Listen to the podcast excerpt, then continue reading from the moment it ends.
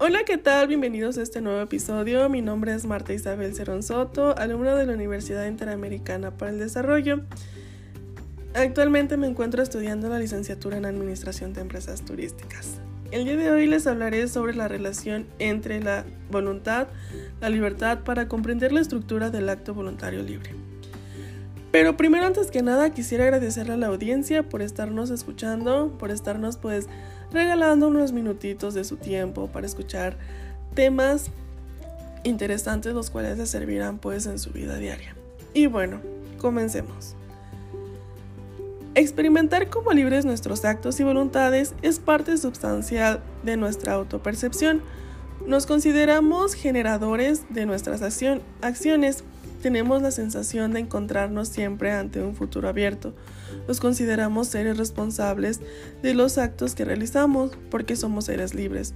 Son conceptos tan ligados a nuestra individualidad, a la percepción que tenemos de nosotros mismos, que constatar su falsedad. Constatar que apenas estamos en una ilusión filosófica nos consterna profundamente. Un dato interesante es que entre las características más importantes que dan esencia al ser humano eh, se encuentra la voluntad y la libertad. La voluntad puede entenderse como la capacidad consciente para planificar el propio comportamiento, para fijarse una serie de metas y por lo tanto para establecer la propia escala de valores. Mientras que la libertad es uno de los valores universales más apreciados en relación con el perfeccionamiento personal y la realización del hombre. Sin la libertad, pues eh, perderíamos la oportunidad de encontrar el sentido a nuestras vidas. El objeto de análisis de la ética está orientado en el deber ser, acto moral, acto humano, más que del ser, valor absoluto de la persona o valor ontológico. El acto humano se analiza a través de la voluntad y la libertad. Gracias a esto podemos cuestionar si hemos obrado bien o mal. Para conocer nuestra voluntad y libertad necesitamos un motivo, una acción consciente del fin y medios para lograrlo. El motivo es todo lo que nos impulsa para lograr un objetivo. La acción consciente del fin es una anticipación ideal del resultado que pretendemos alcanzar. La conciencia de un fin y la decisión de alcanzarlo lo convierte en un acto humano o al acto moral en un acto voluntario libre.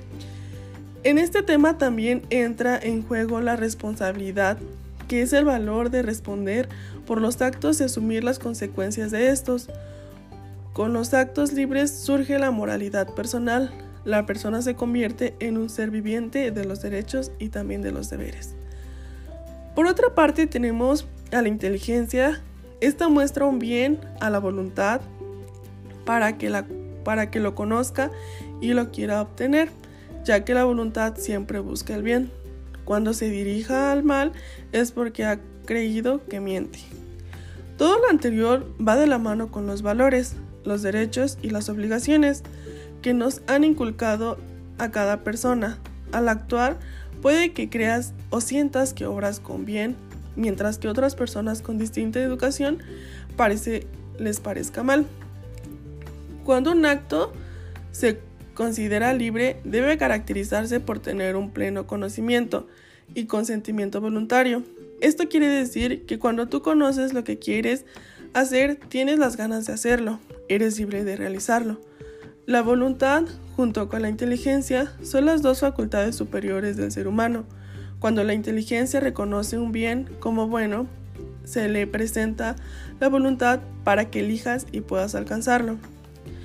Con la libertad somos capaces de elegir nuestro comportamiento ante los diferentes escenarios a lo largo de nuestras vidas y también las decisiones que debemos tomar. Lo más importante es conocer y poder diferenciar lo bueno de lo malo para así poder encontrar la dirección correcta. El acto voluntario es algo que practicamos día con día y por ello la importancia de conocerlo para lograr guiarse por un buen camino, superando obstáculos alcanzando metas y teniendo libertad de decisión. Siempre es bueno pensar antes de actuar, así evitarás dañar a algunas personas con tus palabras o con tus acciones. Los valores los aprendemos desde que somos muy pequeños y va a depender de cada persona si sus actos van a ser buenos o malos. Esto también dependerá de la educación que ha tenido a lo largo de su vida. De igual forma, puede suceder que te dejes llevar por la situación de momento en lugar de pensar bien las cosas para después actuar. No olvides que ser responsable te ayuda a lograr todos tus actos con éxito siempre y cuando sepas lo que es bueno en tu vida. Espero que esta información te sirva para ser más independiente en la toma de tus decisiones. Ahora sabes que siempre eres libre y debes de tener la voluntad de hacer las cosas con un bien.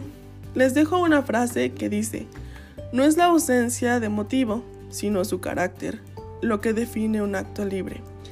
Ernest Kaiser, 1946. Teniendo esto en cuenta, podemos decir una conclusión breve de este tema es que tú puedes tener voluntad y libertad claramente. Y esto es tener un acto libre, que sucede cuando la voluntad y la libertad no compaginan, es decir, no son las mismas ideas, entonces podríamos decir que hay que tomar una decisión, si quieres hacer las acciones por voluntad o por simplemente libertad. Hacer las, hacer las cosas por libertad es de tu elección, pero por voluntad es porque te nace hacerlo. Se trata del amor que tengas hacia lo que quieres lograr, sabiendo que eres libre de hacer las cosas, pero con una consecuencia ya sea buena o mala.